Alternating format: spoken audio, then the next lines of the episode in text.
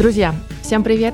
С вами Аня Ковалева. Я снова веду этот подкаст. Он называется «Мама Каст», и здесь я разбираюсь в вопросах родительства. Иногда ко мне в гости приходят эксперты, которые помогают мне разобраться с той или иной темой. Иногда я зову в гости классных мам, с которыми мы просто болтаем об их опыте материнства.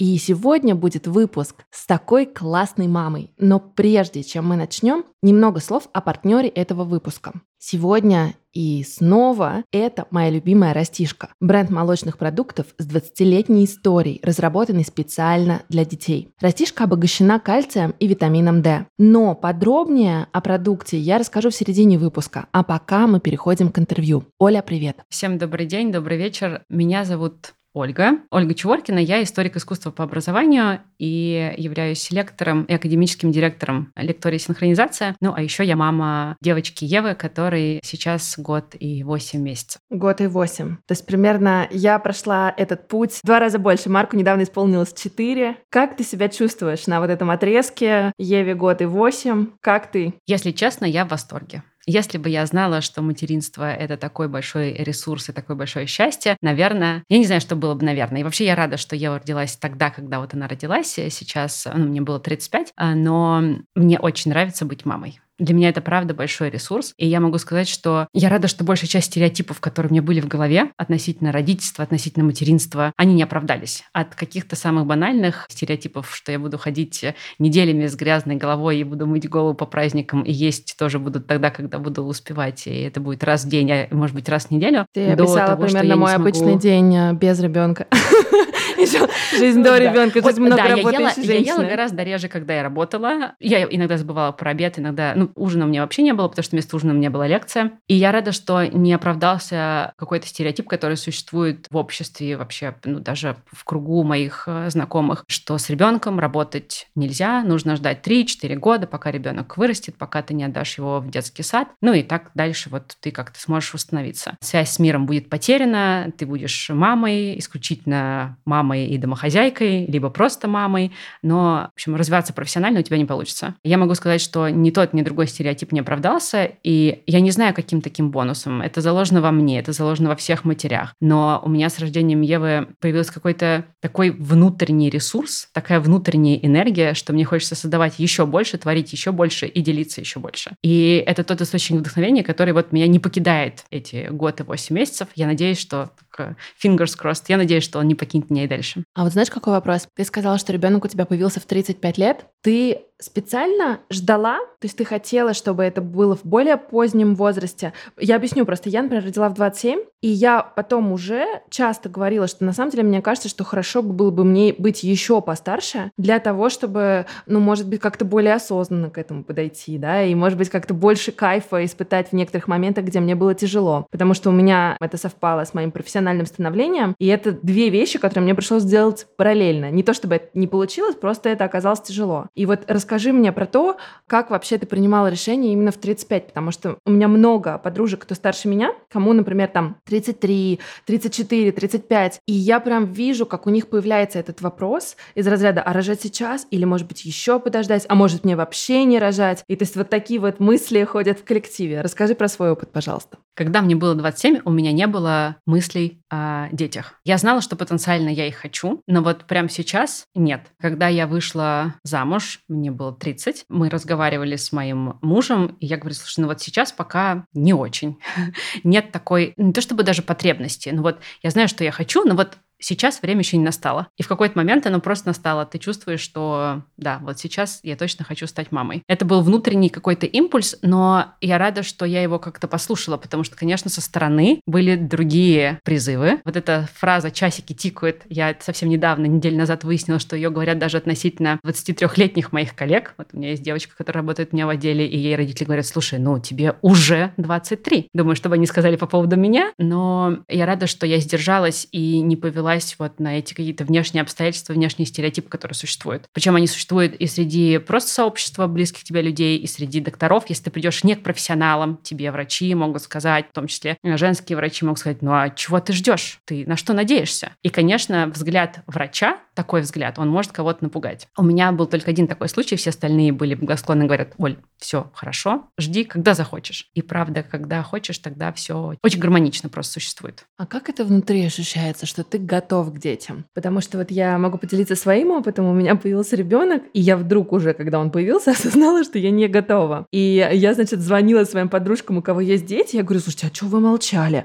А что же вы мне не сказали? И одна моя подруга, Катя, привет, у которой трое детей, мне сказала, что, слушай, ну не бывает такого, что ты готов. Просто как бы смирись с этим. А ты звучишь, как будто бы ты была готова. И вот как это внутри вообще? Расскажи. Я бы так сказала, что я поняла, что я готова, когда уже родилась Ева. Потому что 9 месяцев беременности, во-первых, мои представления, конечно, о беременности, они были очень доисторическими. Мне казалось, что беременность будет вечна, поэтому я просто сейчас это как спойлер говорю, потому что для меня это был прям какой-то такой момент. Мне казалось, ну 9 месяцев, это же очень много времени. И когда я рожу, сколько я буду восстанавливаться, это тоже очень долго времени пройдет. И поэтому, когда на четвертом месяце беременности я увидела в магазине красивое платье, я померила, подумала, ну, пока я приду в форму, пройдет лет пять, мне тогда казалось, платье уже будет не модным, и вообще другие стили будут, поэтому не буду себе покупать. То есть материнство это как такой полет в космос, а билет в один конец. Да, да, там что-то будет вообще другая жизнь. Жизнь другая, но не настолько, что можно себе отказать в платье, и пять лет точно не нужно будет ждать. Оно мне бы пригодилось уже на второй месяц после родов. Когда я была беременна, я, ну, я не из тех, кто, знаете, вот чувствовал, что во мне какая-то вселенная, что-то такое.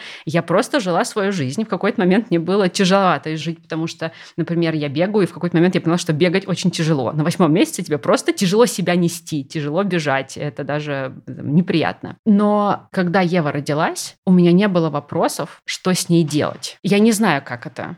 Я не могу сказать, что я прочла десятки тысяч книг. Нет, я прочла их не очень много, но прочла те, которые оказались созвучны мне. Если будет интересно, потом можем об этом говорить. И у меня в целом сложилась концепция. Ага, ребенок — это вот другая вселенная, это личность. Нужно понять эту личность, раскусить эту индивидуальность и дальше пробовать с этой индивидуальностью выстраивать отношения. Как мы выстраиваем отношения с друзьями, с родителями, с мужем, который тоже другая личность, он из другой семьи, из другой культуры. Но и то же самое а, нужно делать с ребенком. И в момент именно родов я поняла, что да, это самое время.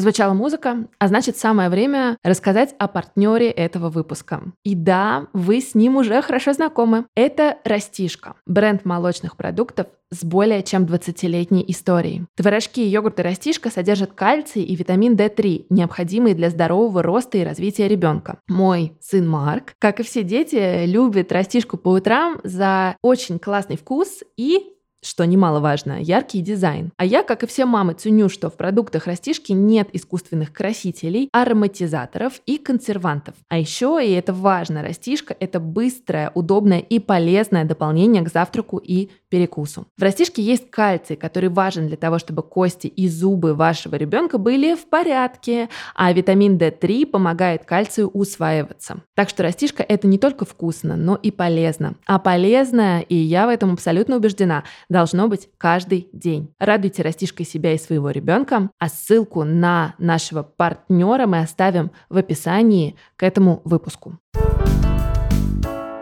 Ты говорила, что материнство стало для тебя источником энергии, какого-то внутреннего импульса. Что ты в себе открыла, может быть, заново, может быть, в первый раз, когда ты стала мамой? Наверное, я в себе открыла какие-то просто новые качества. Я, например, не знала, что я люблю созерцать. Мне казалось, что я очень быстрый человек, все должна делать быстро, в темпе. И тут вот выяснилось, что мы можем просто сидеть с Евой, смотреть, э, как э, вороны едят э, наш мармелад или орешки, ну, как бы просто, или там на закат смотреть или полдня бросать камушки в озеро, просто потому что это успокаивает. В общем, какие-то такие созерцательные медитативные моменты, они пришли в мою жизнь. То, что касается энергии, это трудно объяснить, но у меня, правда, есть вдохновение создавать что-то новое, творить. Ко мне приходит бесчисленное количество идей. Точнее, возможно, я я понимаю, почему это происходит. Мы много с Евой играем, а психологи говорят, что если ты хочешь раскрыть в себе креативность, тебе нужно усилить своего внутреннего ребенка. Ну, там, если мы вспомним с вами транзактный анализ Эрика Берна, у нас у всех есть три ипостаси,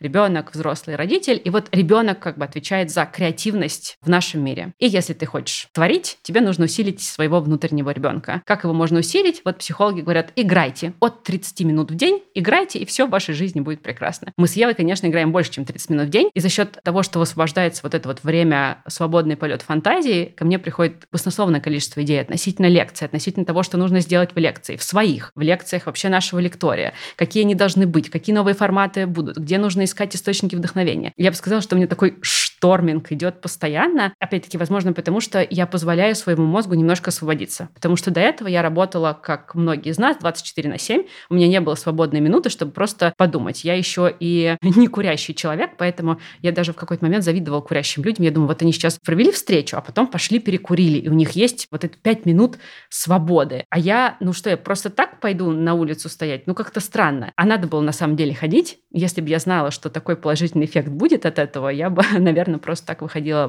погулять и подышать свежим воздухом. А теперь это время у меня есть на законных основаниях. Я мама, я провожу время с дочерью утром, вечером, иногда там час э, вместо обеда мы играем вместе. И вот это, правда, вылилось потом в эффективную работу. Прикольно, интересно. То есть материнство и вообще наличие ребенка как возможность стать креативнее в каком-то смысле. Да, да. Ну, я понимаю, опять-таки, почему ты отдыхаешь, твой мозг отдыхает, появляется пространство. Для того, чтобы родилась идея, нужно, чтобы в голове появилось пространство. Оно здесь появляется за счет того, что ты позволяешь себе чуточку отдохнуть. Ну и все еще игры, если они связаны с... Вообще, что такое свободная игра? Это как раз креативность. Ты создаешь что-то. И, кстати, я не знаю, как вот у тебя было с опытом материнства, как у других. В какой-то момент, первое время, мне было очень тяжело играть не по правилам. Я говорю, вот Ев, смотри, вот этот такой пазл, его нужно собирать так. Ева говорит, м-м", и начинает что-то делать свое. Я думаю, как же мне объяснить, что нужно играть по правилам? А потом я думаю, а зачем? Вот кто вам внутри меня сидит и пытается заставить и себя, и ребенка играть по каким-то чужим правилам? Ведь здорово, когда ты придумываешь сам правила. И вот в этот момент, когда я отпустила, вот здесь начался прям, прости за слово, чистый кайф. Прикольно. Нет, ты знаешь, у меня не было такого, что мне важно... мне, в принципе, иногда важно, чтобы ребенок чем-то занимался. Вот, и чем бы он ни занимался, супер. И там он во что-то играл, как-то пере... ну, игры перекидывал одни в другие. Я такая, а, ок. Но у меня вот из такого чистого кайфа, если ты говоришь сейчас, для меня стало с ним разговаривать. Может быть, я, конечно, мама подкастера, да, и мне просто нравится вести вот эти задушевные беседы, но я придумала такой неожиданный для себя формат, что у нас каждый вечер это такое вечернее болтание и мы выбираем тему дня, и мы на нее разговариваем. Он иногда выбирает одну и ту же тему, иногда он говорит, мама, выбери, иногда он сам выбирает темы. Не всегда высокоинтеллектуальный, но какие есть, что имеем, что имеем. И мы разговариваем на эту тему, о нем, почему он ее выбрал, почему для него это важно, что он думает. И я впервые, наверное, вот Марку 4 вдруг осознаю, что передо мной полноценный собеседник. А вот из моей деятельности, видимо, можно понять, что я люблю разговаривать с людьми. И я прямо, знаешь, как по щелчку пальцев, мне стал он вдруг очень интересен. И я такая, а что же он думает? А надо же у него спросить. И вот для меня чистый кайф, на самом деле, почему-то начался скорее сейчас. Я еще мало говорит, но я предвкушаю, что я тоже от этого буду получать большое удовольствие, потому что мне, конечно, тоже нравится разговорный жанр и просто разговаривать с людьми и самой, и задавать вопросы. Но вот она начала говорить и делать какие-то причинно-следственные связи. И у нас был интересный поход э, в Лувр. Мы ездили в Абу-Даби и пошли в Лувр, и она там комментировала всякого рода работы, арт-объекты. И по поводу всех Мадон с младенцами она говорила «голый, чистый, довольный». Так она описывала младенца. Собственно, почему голый? Ну, понятно, младенец Христос часто изображается голым. Чистый, потому что для нее голый, это значит, ну, я ее спрашиваю, она мне объясняет, что вот помыли его, искупали, и вот он чистый. Ну, а довольный, кто же будет недовольный, если он чистый? Когда грязный, тогда плохо, а вот когда чистый, для нее это... И вот от этой логики, которая родилась, ну, когда мы были в Дубае, я был там год и шесть, я прихожу в восторг. Я думаю, дальше, мне кажется, будет просто огонь. Надо просто вот дождаться, когда она начнет формулировать такие большие, сложно сочиненные, сложно подчиненное предложение, и все. И дальше мы будем с ней бесед вести. Ты упомянула, что вот вы ездили в Дубай, в Абу-Даби. Вообще, я так посмотрела твой Инстаграм немного и поняла, что вообще с самого рождения, Евы, ты, в принципе, не сидишь с ребенком дома. У тебя какая-то суперактивная жизнь. Ты и путешествуешь, и работаешь, и занимаешься своими делами, и лекции ведешь, и на выставки ходишь, и, как мы выяснили, еще и вы вместе ездите на младенцев голых и довольных смотрите. Вот многие мамы, которые слушают Мама Каст, ну так не получается. И, и получается, что ты там немножко заперт с ребенком, или как-то у тебя нет сил. Вот какой твой секрет? Где найти вот этим иногда даже моральные силы в себе, чтобы зажить снова активной жизнью, которая, может быть, была раньше? Это очень хороший вопрос, но мне кажется, что он очень сложный, потому что причины, почему ты не можешь жить так, как раньше, они разные. Во-первых, может быть, ты раньше так и не жил. Я просто жила так раньше, и я подумала, что вообще ребенок это не причина жить другой жизнью. Но я должна сказать одну очень важную вещь. Все мои путешествия, которые происходят с Евой, все мои походы в музей, которые происходят с Евой, они подстроены под Еву. Это значит, что если раньше на выставке я могла провести 3 часа, то сейчас я понимаю, что у меня есть лимит в 35 минут. 40 минут это максимум. После этого начинается тотальная усталость Евы, и дальше просто беги, спасайся, потому что ее нужно куда-то посадить, где-то покормить, да, ей нужно отдохнуть. Переизбыток эмоций, он ведет э, к краху, может привести к краху. Поэтому, чтобы этого не было, все наши поездки подстраиваются под нее. Мы, например, действительно мы путешествуем э, с полутора месяцев Евы, но все страны, в которых мы были, так или иначе, иначе генерились и выбирались, исходя из того, что будет интересно ей в том или ином возрасте. И мне и самой интересно. Мне самой, когда я еду куда-нибудь, мне хочется показать Еве мир тот мир, в котором мы все живем. И у меня нет цели самой пройтись по Лувру в Абу-Даби и узнать все предметы искусства, хотя, да, я искусствовед, но я что-то могу, я уже видела очень много, я могу что-то посмотреть еще в интернете, но мне важно ей показать. Поэтому все, что происходит э, со мной в жизни, оно сейчас подстроено, или я бы так сказала, я принимаю во внимание интересы Евы. И исходя из этого строится все наши поездки и все наши походы в музей. Но что важно? Важно то, что во всем этом меня поддерживает, например, мой муж. То есть я не представляю, как бы я путешествовала одна с полуторамесячным или с полуторагодовалым ребенком и вот так вот колесила по всей земле без поддержки мужа. Это и физическая, и моральная поддержка. Просто без него очень тяжело. Если мы говорим э, про жизнь в Москве, то, конечно, есть бабушки, в частности, мои родители, которые активно включены в нашу жизнь и поддерживают и это помогает мне и работать, и лекции читать. Опять-таки муж, который приходит вечерами и проводит время с дочерью, пока я читаю свои вечерние лекции. Ну, в общем, это большая-большая поддержка со стороны родственников. Если бы не было родственников э, в таком объеме, я бы думаю, что я обращалась к друзьям. Ну, и у меня был такой момент, когда я помогала девушке. У моей знакомой родился ребенок, и она с ним долго никуда не выходила. И когда мы начали разговаривать, она говорит, Оля, я просто боюсь.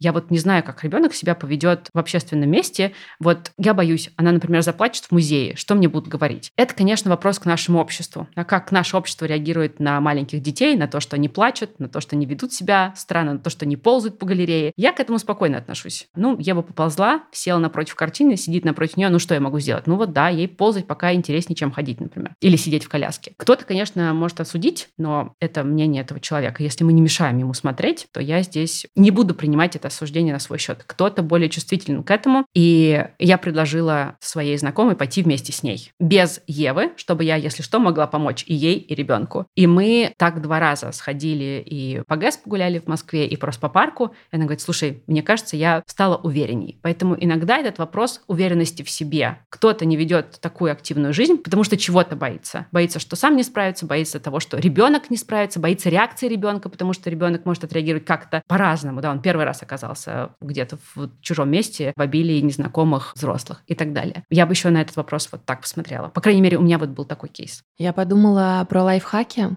А могу поделиться своим лайфхаком. Ну, не то чтобы с тобой, скорее, с нашими слушателями. Я вообще очень долго не дружила с мамами других детей. Не в смысле я пыталась их как бы обходить, но просто я не хожу на детские площадки в Москве. Я не знаю, где как-то знакомиться с мамами. А тут мы сейчас некоторое время в Дубае, и я просто случайно стала общаться с мамами других детей, потому что просто больше времени проводишь э, на улице с ребенком. И это оказался такой кайф. Дети, оказывается, могут играть вместе. Я наконец-то поняла, зачем люди рожают много детей, потому что они просто занимают друг друга. И тут можно ребенка сдать, пока тебе куда-то надо уйти, потому что мама может взять двоих, а потом ты можешь посидеть. Я понимаю, что, наверное, эти вещи э, нормальные, ну, не нормальные, а обычные мамы. Не, не те слова я употребляю, не нормальные, не обычные, а просто мамы знают с рождения, да, когда все, ну, кучкуются. Меня просто такого опыта не было. У меня у большинства моих подруг нет детей. И я только сейчас вот понимаю, какой кайф ребенка иногда немножко пристроить в другую семью.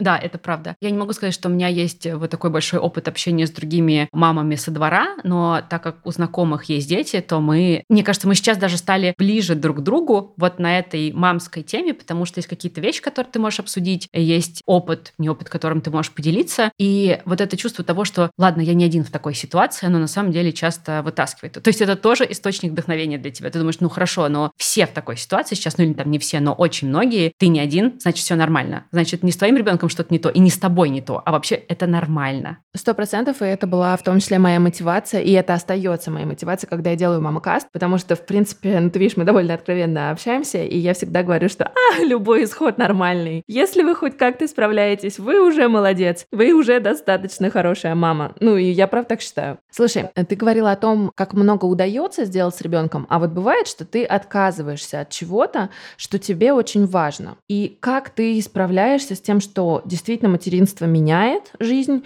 и иногда приходится, ну, как-то забивать, не знаю, на свои хотелки, свои желания. Есть ли у тебя такое? Это тоже хороший вопрос. Пока я не поняла это. У меня пока есть такой внутренний диалог с собой, психологический, может быть, диалог, в том плане, что есть какие-то вещи, которые я говорю, например, но сейчас мы этого делать не будем. И иногда у меня появляется отговорка, когда меня спрашивают, Оль, почему? Я думаю, ну вот для Евы это будет не очень, не знаю, комфортно, интересно, приемлемо. А потом я думаю, а вот точно ли для Евы. Может быть, я сама не хочу, или, может быть, я сама боюсь. Поэтому пока этот вопрос, он такой, для меня он э, открытый. Мне хочется разобраться, что действительно я сама не хочу, или там сама боюсь, и ребенок мне не мешает это делать, а что действительно мешает мне делать ребенок. Но эти все вещи, они связаны, например, с переездом. Одно дело путешествие, другое дело глобальный переезд. Вот на него пока, например, я не могу пойти. Ну, переезд с ребенком это в принципе очень тяжело. Переезд это тяжело, а с ребенком это вдвойне тяжело, особенно когда очень важна помощь и поддержка. Ну, то есть у меня в Москве как раз родители, муж, ну, в общем, короче,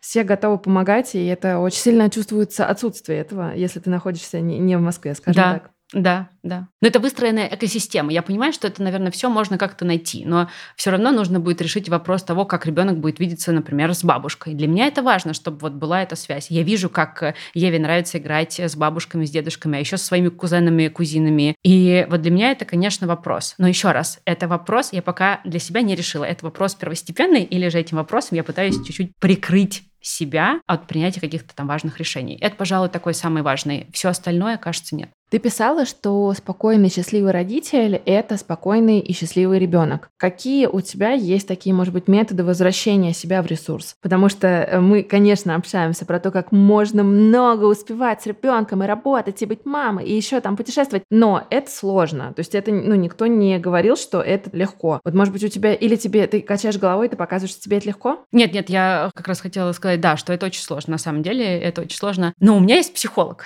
Я могу сказать, что год исполнился Еве, и у меня появился психолог впервые в жизни. Это один из э, источников моей стабильности. Помимо там бабушек, дедушек, мужа. Наверное, это, а еще я правда поняла это вот на собственном опыте, на опыте моих знакомых, что очень важно сохранять спокойствие для того, чтобы у ребенка все было хорошо. И спокойствие стало моей задачей. Я бы сказала, что у нас в отношениях сейчас есть я, муж, ребенок, а еще мое спокойствие. Оно тоже часть нашей экосистемы, часть наших отношений. Как говорит мой муж, счастливая мама, мама, счастливые все. Я рада, что все это в нашей семье понимают, и все добиваются моего счастья и хотят причинить мне счастье. Это правда так? Но и я это тоже поставила во главу угла. Свое спокойствие, свою стабильность, моральную, ментальную, психологическую. И когда я сфокусировалась на этом, я поняла, что это просто легче так не жить. Я поняла, что, например, мне обязательно нужен спорт. Это не прихоть, а это очень важная составляющая моей жизни. А еще мне обязательно нужно читать лекции. И это тоже не прихоть. Это важная составляющая моей жизни, потому что вот эту энергию, которая во мне есть, ее нужно куда-то выплескивать. Многие многие скажут, слушайте, ну какая проблема может быть с избытком энергии? Вот мне бы где-нибудь там ее взять. А у меня есть такая, ну даже не проблема, а вот ну, специфика моего характера. У меня правда много энергии, и если ее никуда не девать, если как-то не сублимировать, это становится страшно. Поэтому с этим смирились все, и я начала читать лекции, наверное, когда Еве было два с половиной месяца, и ну, здесь большое спасибо опять-таки Пете мужу и моим родителям, которые поддержали и помогали с дочерью, пока вот я была на лекциях, потому что они поняли, что для меня это источник стабильности. Как бы это ни звучало, вроде как это работа, но для меня это больше, чем работа, это какой-то особый жанр. Поэтому, в общем, я выписала для себя те вещи, которые приводят меня в ресурсное состояние. Их не очень много, но они есть. Например, я поняла, насколько важно мне побыть одной. Я не замечала этого, когда мы были вдвоем с мужем, потому что было время на одиночество, а с рождением ребенка этого времени стало все меньше и меньше. Я поняла, что для меня это просто важно. Это тоже не прихоть. И пойти одной попить кофе в кафе с блокнотом и ручкой – это ну, просто задача. Иногда Петя утром в субботу говорит, так, мне кажется, тебе нужно пойти без нас в кафе и посидеть одной. Думаю, вот это, вот это чуткость, да, и правда, мне нужно, чтобы восстановиться. Я прихожу из кафе совершенно другим человеком. И не знаю, это кафе, парк, все что угодно. Я прихожу тут другим человеком. Как здорово, что он это понимает, видит и говорит. Такой чуткостью, знаешь, не каждый может похвастаться. Очень круто. Да, в этом плане я ему очень благодарна. Смотри, психолог появился. А что еще поменялось? Может быть, изменился график работы? Не знаю, как ты вообще это организуешь сейчас? Да, график работы изменился. До года я работала какое-то количество часов в неделю, потом я поняла, что это количество часов постоянно возрастает, и нужно как-то немножко его менять. Собственно, до года я работала в то время, пока Ева была с бабушкой. Мама приходила моя к нам два раза в неделю, они были в течение дня вместе. И во время сна Ева спала два раза в день. Этого хватало где-то на 18-20 часов рабочих. Ну, плюс еще утром я просыпаюсь очень рано, в 5, и ложусь попозже, чем Ева. Соответственно, Ева засыпала в 8, я ложилась в 11, у меня тоже появлялось еще дополнительное время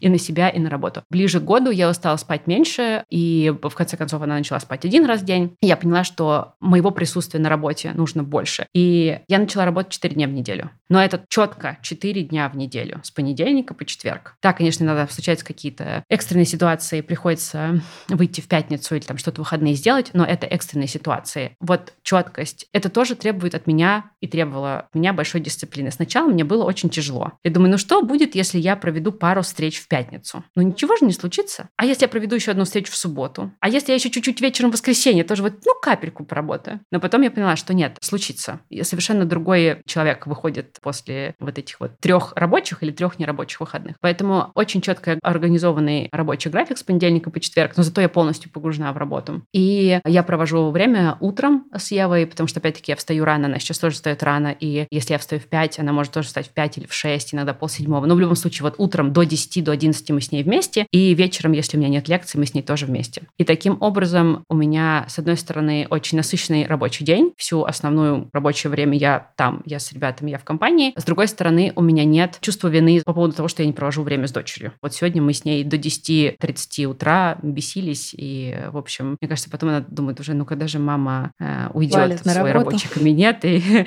да, и придет ко мне няня или бабушка, ну давайте уже, родители, идите. Ты упомянул чувство вины, оно у тебя вообще было с чем-то связано именно с ребенком?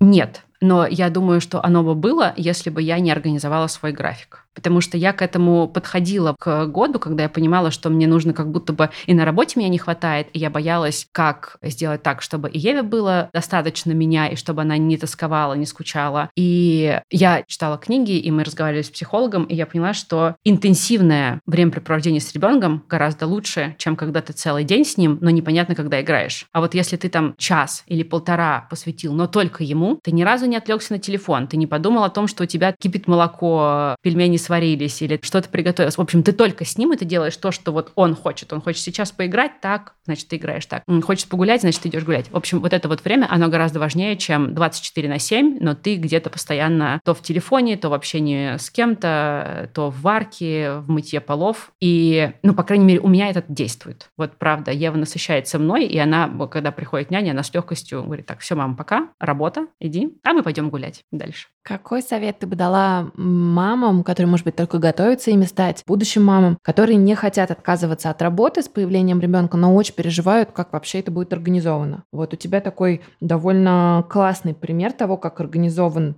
твой быт? Может быть, есть, не знаю, какие-то лайфхаки, которые тебе кажутся важными еще подчеркнуть? Наверное, нет. Я просто хочу сказать, не загадывайте. У меня были переживания по этому поводу. Я вот вышла из декрета, когда ей было полтора месяца, я не собиралась. Я думала, что, ну, три месяца, может быть, полгода, может быть, год. Меня отпустили на год. Мне сказали, Оль, ну год ты можешь вообще отдыхать от нас, но потом, пожалуйста, вспомни о том, что вообще синхронизация в твоей жизни не просто существует, а играет важную роль. Пожалуйста, вспомни об этом. Вот, я вышла через полтора месяца, но я бы хотела сказать, не загадывайте. Вы не знаете, как сложится. Вы не знаете, как сложится ваши отношения с ребенком, вы не знаете, а вдруг вы сами не захотите. У меня многие подруги говорили, Оль, ну нет, работа для нас очень важна. И вот идет второй год, они все еще сидят с ребенком дома, потому что не хотят уходить. Им настолько понравилась эта жизнь, что они получают от этого большое наслаждение и не хотят возвращаться на свою работу. То есть у вас точно все сложится, просто не думайте об этом сейчас, расслабьтесь. Смотри, твоя работа, да, в общем-то, твоя жизнь, она так э, неразрывно связана с искусством. Как ты начинаешь, ну, видимо, уже начинаешь знакомство дочери с искусством? Для тебя важно познакомить ее, чтобы она лучше, не знаю, разбиралась в искусстве в будущем, или просто тебе кажется, что это часть э, жизни, которую важно интегрировать и дать своему ребенку такие основы? Я точно не хочу сделать из дочери искусствоведа.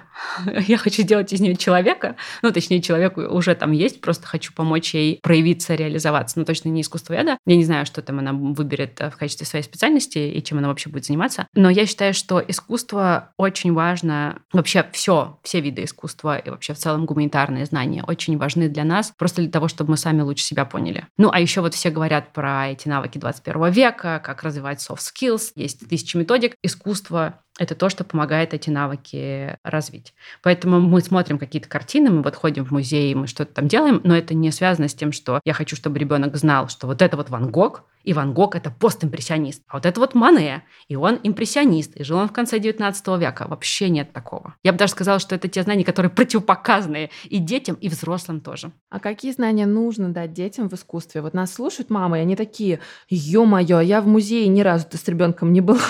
Что делать-то? Ой, прекрасно, можно пойти вместе. Можно пойти вместе и исследовать искусство вместе. Вообще, мне кажется, это здорово показать ребенку, что ты сам, сама чего-то не знаешь, и войти войти с ним в эту игру. Слушай, а давай мы откроем для себя это вместе. Я не знаю, понравится ли мне, я не знаю, понравится ли тебе, но давай вот попробуем и вместе поисследуем. Давай вот такой тестинг этих музеев устроим. Тестинг картин. Пойдем туда и посмотрим. Потому что очень хочется, чтобы это было от души, от чистого сердца. Что вообще можно делать с искусством? Искусство очень хорошо помогает понимать себя, развивает эмоциональный интеллект, помогает услышать свои эмоции. Вообще с картинами можно делать все, что угодно. Я сейчас начну лекцию по этому поводу читать, останови меня в какой-то момент. Я остановлю, все хорошо. А, а, поэтому Поэтому, ну, там, я не знаю, если ребенок совсем маленький, можно брать картины и просто смотреть на них и как раз разговаривать об эмоциях. Что важно? Показать ребенку разные эмоции. И, там, ну, например, до трех лет еще ребенок не очень хорошо говорит. Мы показываем ему разные картины с разными эмоциями. Говорим, а что тут вот изображено, как тебе кажется? Какие эмоции ребенок, там, человек изображенный испытывает? Почему? Ну, в общем, чтобы проходили какие-то банальные связки, что вот, мол, у девочки упал мячик или разрушилась пирамидка, поэтому она грустная. Потом, э, после трех лет, лет можно как раз углублять это. Давай с тобой придумаем какую-нибудь историю. Ты видишь на картине что-то изображено, давай с тобой эту историю придумаем. Почему она могла грустить, что могло произойти с этим человеком. Или там, я не знаю, задавать вопросы, связанные с географией, связанные с просто тем, как мир устроен. Да? Вот посмотри внимательно, как тебе кажется, куда ветер дует. Ведь это же вещи, они все направлены на развитие, на общее развитие человека. Просто можно эти вещи все смотреть на примере картин. Они точно хорошо сделаны, там точно все хорошо с композицией, точно все хорошо с лицами людей и всем остальным. Поэтому я за то, чтобы знакомить ребенка с искусством рано, но не с позиции того, что вот смотри, это импрессионизм, а с позиции того, что давай посмотрим, какое вот настроение. Тебе нравится эта картина, не нравится, а почему не нравится? Такой банальный пример из моей жизни. Я веду много экскурсий, и часто на экскурсии я задаю вопрос. Вот перед вами картина. Какие эмоции она у вас вызывает? И мне взрослые люди говорят, а, ну это Кандинский. Я говорю, хорошо, друзья, это Кандинский. Я не назвала, что это Кандинский, это он самый. Но какие эмоции она вызывает? Люди думают и говорят, ну кажется, что Кандинский Кандинский, он абстракционист. Или нет, или импрессионист, или...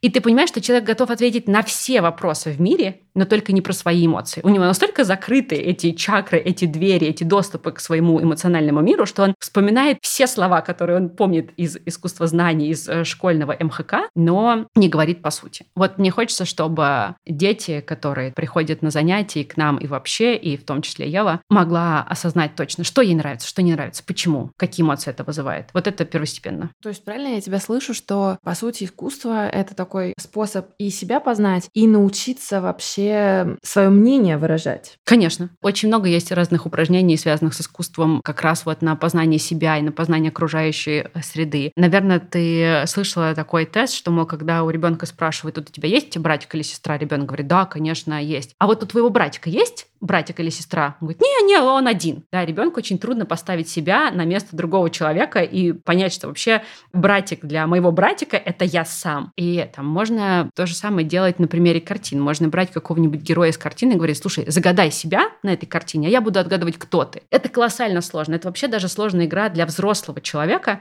не говоря уже для ребенка. И это можно делать на разных возрастах. И таким образом, да, здесь речь идет опять-таки не сколько про искусство, сколько про познание себя, про умение поставить себя на место другого человека, про эмпатию, про умение почувствовать, что может чувствовать другой человек в этой ситуации. В общем, это очень про эмоциональный интеллект в первую очередь. Интересно. Есть еще одна игра, может быть, она будет полезна нашим слушательницам. У меня на актерском факультете мы копировали картины, то есть мы вставали, как должны быть картины. Мне кажется, это с э, детьми тоже можно прикольно в это поиграть. Дети обожают это, да, да. Ну, как бы это и актерство, и кривляние заодно по проявлению своих э, каких-то там внутренних эмоций точно. Слушай, а чисто с практической точки зрения, вот многие, я уверена, нас слушают и говорят, слушайте, ну дети и музеи — это какие-то несовместимые понятия. Ты сказала, что там ребенок может поползти. Как это устроено? Не ругаются ли на вас там работники музеев? Не сложно ли объяснить дочери, что нельзя трогать все руками? Нет, не сложно. Перед э, походом куда-либо мы с ней говорим о том, что это такое, как это устроено, как это вообще работает, ну и там можно, что нельзя делать. Вот, например, в музее мы говорим, мы руками ничего не трогаем. И, ну, это достаточно тяжело потрогать, картины висят очень высоко, ты просто так их э, не потрогаешь.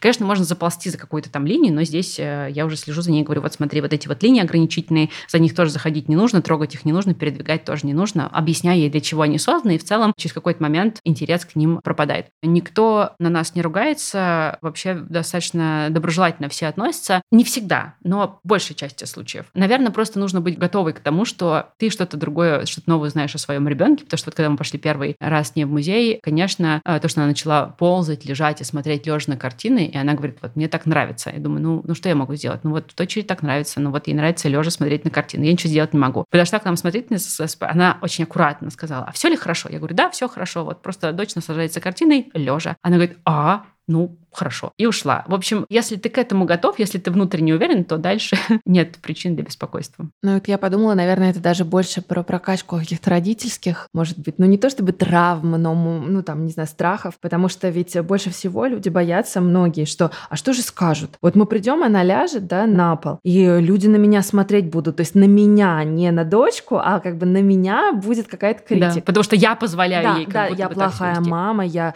не разрешаю нужных вещей, плохо за ней слежу, не знаю, воспитываю невоспитанного ребенка. Но здесь, мне кажется, очень важно для себя решить, что такое хорошая мама, что такое плохая мама. И когда, вот, ну, опять-таки, когда тебя критикуют по любому поводу, по поводу твоей карьеры, профессии и там родительства, ты можешь говорить, ну, я с вами... Можно вообще не вступать в диалог, а можно для себя всегда, внутри себя говорить, я с вами не согласна. Для меня плохая мама та, которая кричит, та, которая не понимает, та, которая срывается и так далее. Вот для меня это правда, ну, то чтобы плохая. Но для меня вот это недопустимые вещи в моем родительстве. Все остальное, пожалуйста, ну, она вот сначала лежала, сейчас она стоит перед картиной, это никак не влияет на ее воспитание. И то, что сначала ребенок ест макароны рукой, это не значит, что потом через полтора года он не станет держать вилку и нож. Да, это просто стадия развития. Мне важно было, ну, себя на этой стадии развития успокоить и, в общем, позволить э, ею какой-то в своем темпе э, развиваться. Ты много и часто говоришь про то, как важно сохранять в себе внутреннего ребенка во взгляде на искусству в том числе. Почему тебе кажется это важным? Мне кажется, что в нашем внутреннем ребенке сокрыта большая энергия. И если мы умеем слышать себя, я бы так сказала, что чаще всего, когда мы обижены, когда с нами что-то происходит, происходит с нашим внутренним ребенком на самом деле. И мне кажется, если мы наладим с ним отношения, то как бы мы наладим отношения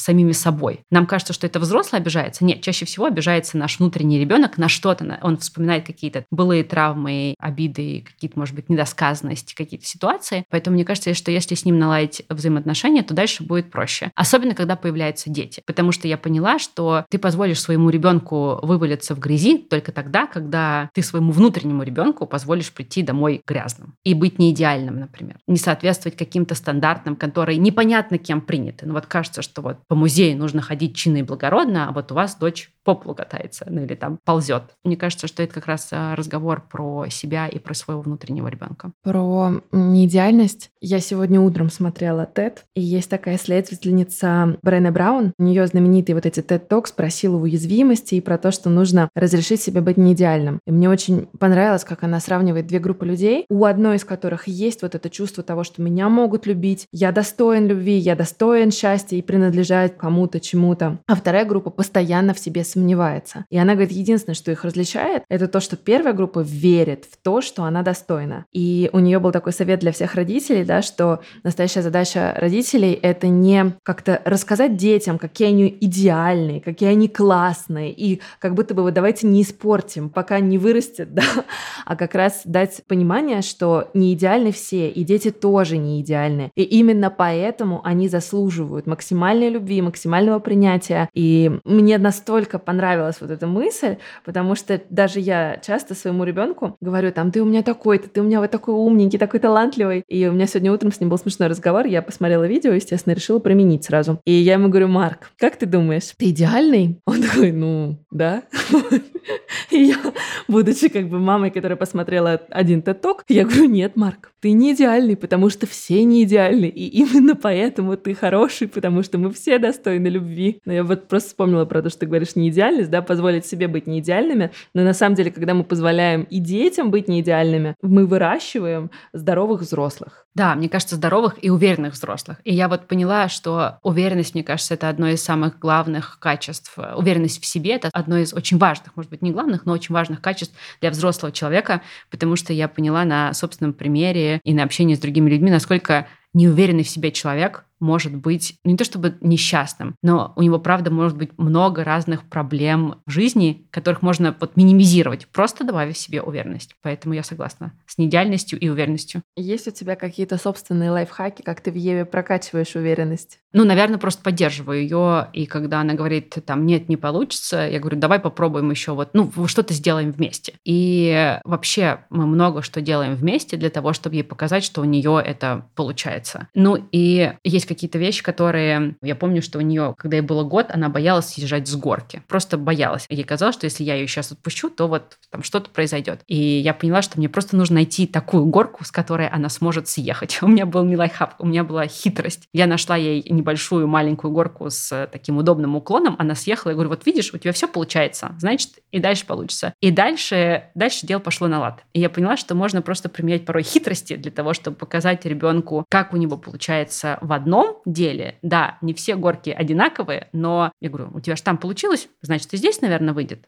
Да, и вот как бы... Это хороший пример. лайфхак, знаю, мне нравится. То, что... Я бы даже не хитростью его называла, это такая смекалка. Житейская мудрость. Житейская мудрость, да, наверное, так. Назовем это так. Ну окей, раз уж мы дошли до житейских мудростей, тогда, наверное, от меня будет финальный вопрос. Если бы ты Оля, уже мама почти двухлетней да, дочки, давала бы себе совет в прошлое. И вот, может быть, записывал голосовое сообщение той Оле, которой там 34, да, получается. Вот, и она думает, блин, вот вроде рожать, не рожать, сейчас как-то моя жизнь изменится, может, не изменится. Что бы ты себе сказала? Я бы сказала, не переживай, все будет даже лучше, чем ты думаешь, все будет ярче. Вот когда я была беременна, я не очень переживала, но вот я бы, наверное, себе, когда Еве было два месяца, три, я бы бы себе сказала... Да, вырастет.